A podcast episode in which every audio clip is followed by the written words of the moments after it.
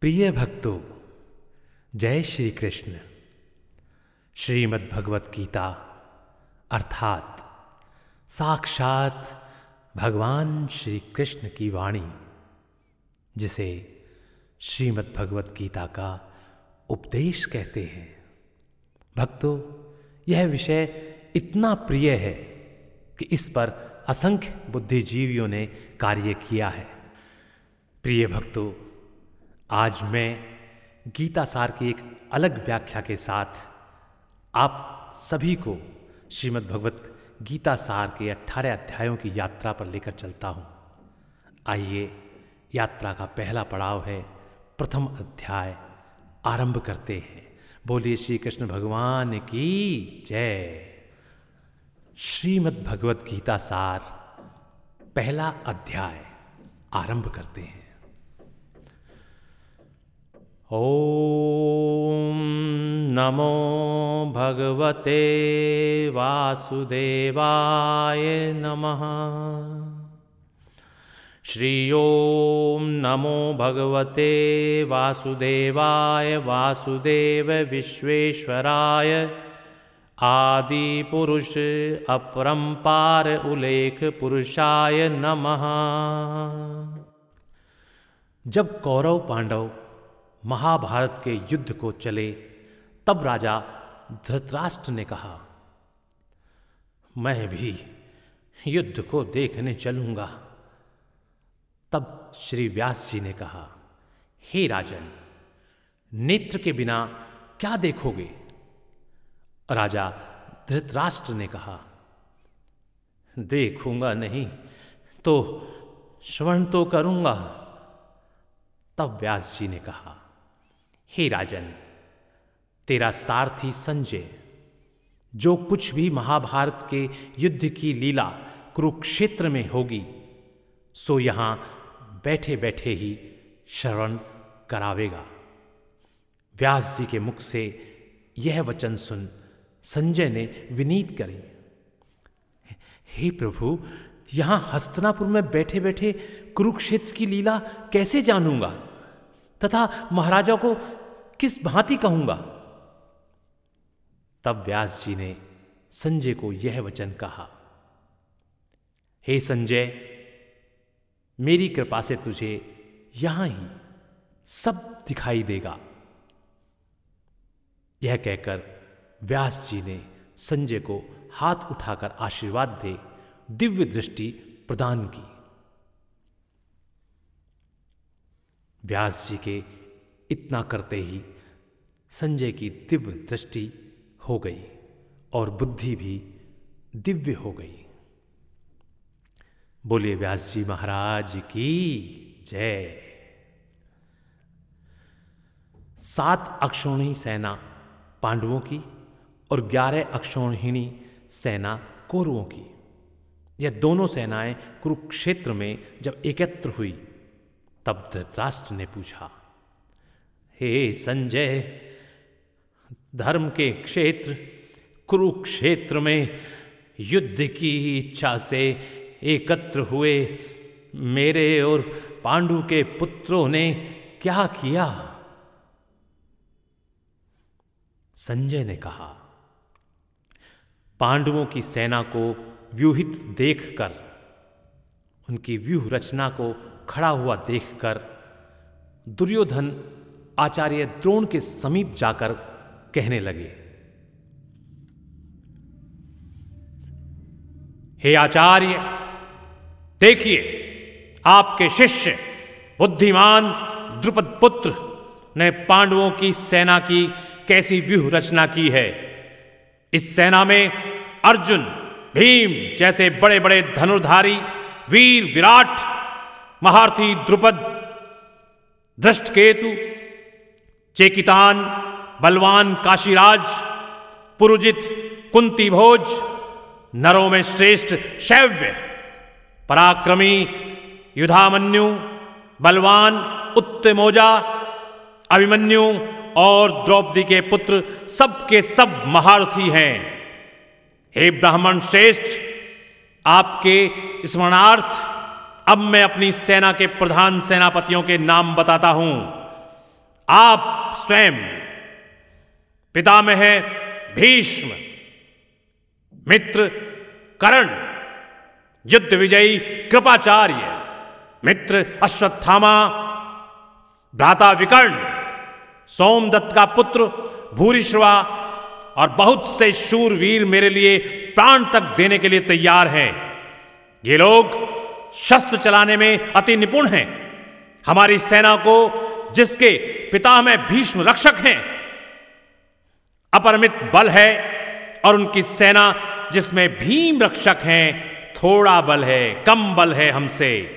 अब आप सब अपने अपने मोर्चों पर सावधान रहकर सेनापति की रक्षा कीजिए। भीष्म पितामह ने दुर्योधन को प्रसन्न करते हुए और ऊँचे स्वर से गरजते हुए शंख बजाया।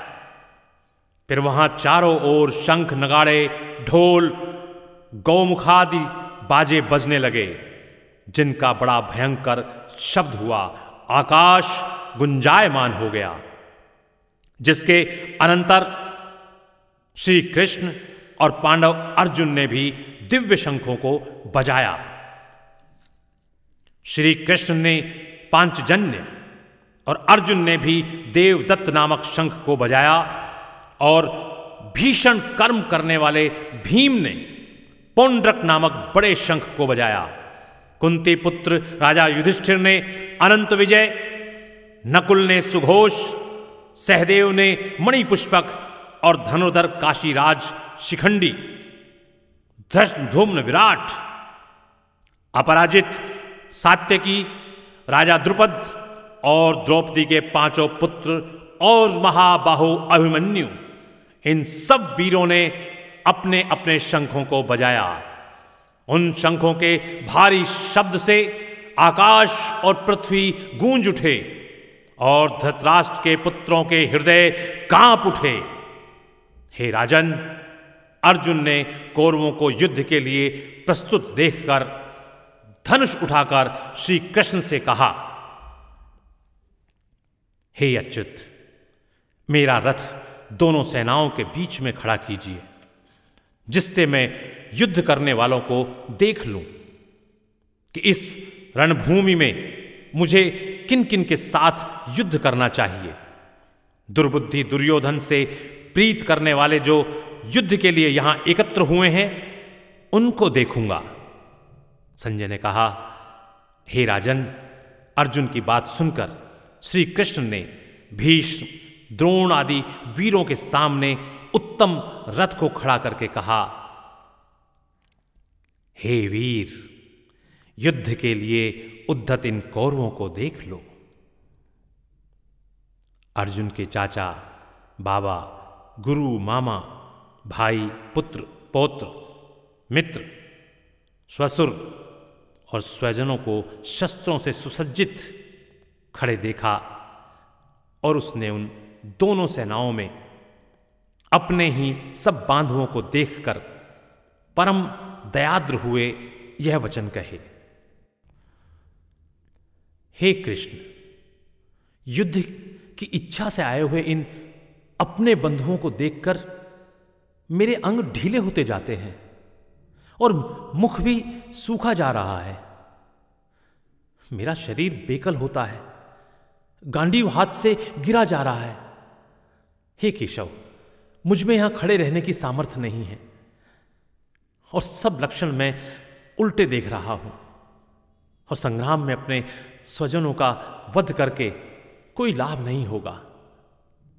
हे कृष्ण, मैं जीत राज्य और सुख भी नहीं चाहता हूँ। हे प्रभु, हमको राज्य, भोग तथा जीवन से क्या काम है? क्योंकि जिनके लिए राज्य भोग और सुख की इच्छा की जाती है। वे सब इस युद्ध में प्राण और धन की इच्छा छोड़ मरने के लिए तैयार हैं। और आचार्य, पिता, पुत्र, पितामह, माता, ससुर, पुत्र, साले और संबंधी, ये सब ये सब मुझे मुझे मारे तो भी मैं, हे मधुसूदन, मैं इन्हें मारने की इच्छा नहीं करूँगा। हे जनार्दन, त्रिलोकी के राज्य के लिए भी मैं इन्हें मारना नहीं चाहता। फिर इस पृथ्वी के राज्य के लिए तो कहना ही क्या है? हे जनार्दन, धृतराष्ट्र के पुत्रों को मारकर हमारा क्या लाभ होगा? इसलिए हम अपने भाई धृतराष्ट्र के पुत्रों को मारना अनुचित है। हे माधव, स्वजनों को मारकर क्या हम सुखी हो सकते हैं? ये सब लोभ ये सब लोभ के वशीभूत हैं और कुल के नाश करने तथा मित्र दोह करने में पाप को नहीं देखते। कुल नाश के दोष को जानते हुए भी हमको इस पातक से क्यों नहीं दूर रहना चाहिए? कुल का नाश होने से कुल के प्राचीन धर्म नष्ट हो जाते हैं। फिर धर्म नाश होने से कुल में पाप बढ़ता है। हे कृष्ण! पाप से कुल की स्त्रियाँ व्यभिचारणी होती हैं, जिससे वर्ण शंकर संतान उत्पन्न होती है।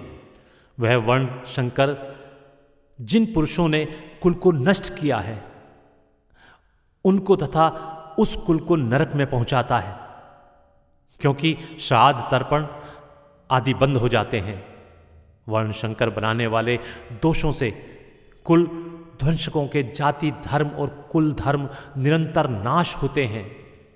हे जनार्दन, मैंने बराबर सुना है कि कुल धर्म नष्ट होने से निश्चय नरकवास करना होता है। हाय, हम बड़ा पातक करने को तैयार हैं, जो राज्य सुख के लोभ से स्वजनों को मारने की कोशिश कर रहे हैं। शास्त्रों को धारण किए हुए धृतराष्ट्र के पुत्र, यदि मुझे शस्त्र रहित और उपायहीन को रणभूमि में वध कर डालें तो मेरा बहुत कल्याण हो। संजय ने कहा, हे राजन, यह कहकर दुखित होकर अर्जुन ने धनुष बाण फेंक दिया और रथ के पिछले भाग में जाकर बैठ गया। इति श्री श्रीमद्भगवद गीता सार प्रथम अध्याय समाप्त। बोले श्री कृष्ण भगवान की जय। ओम नमो भगवते वासुदेवाय नमः। नमः। नमः।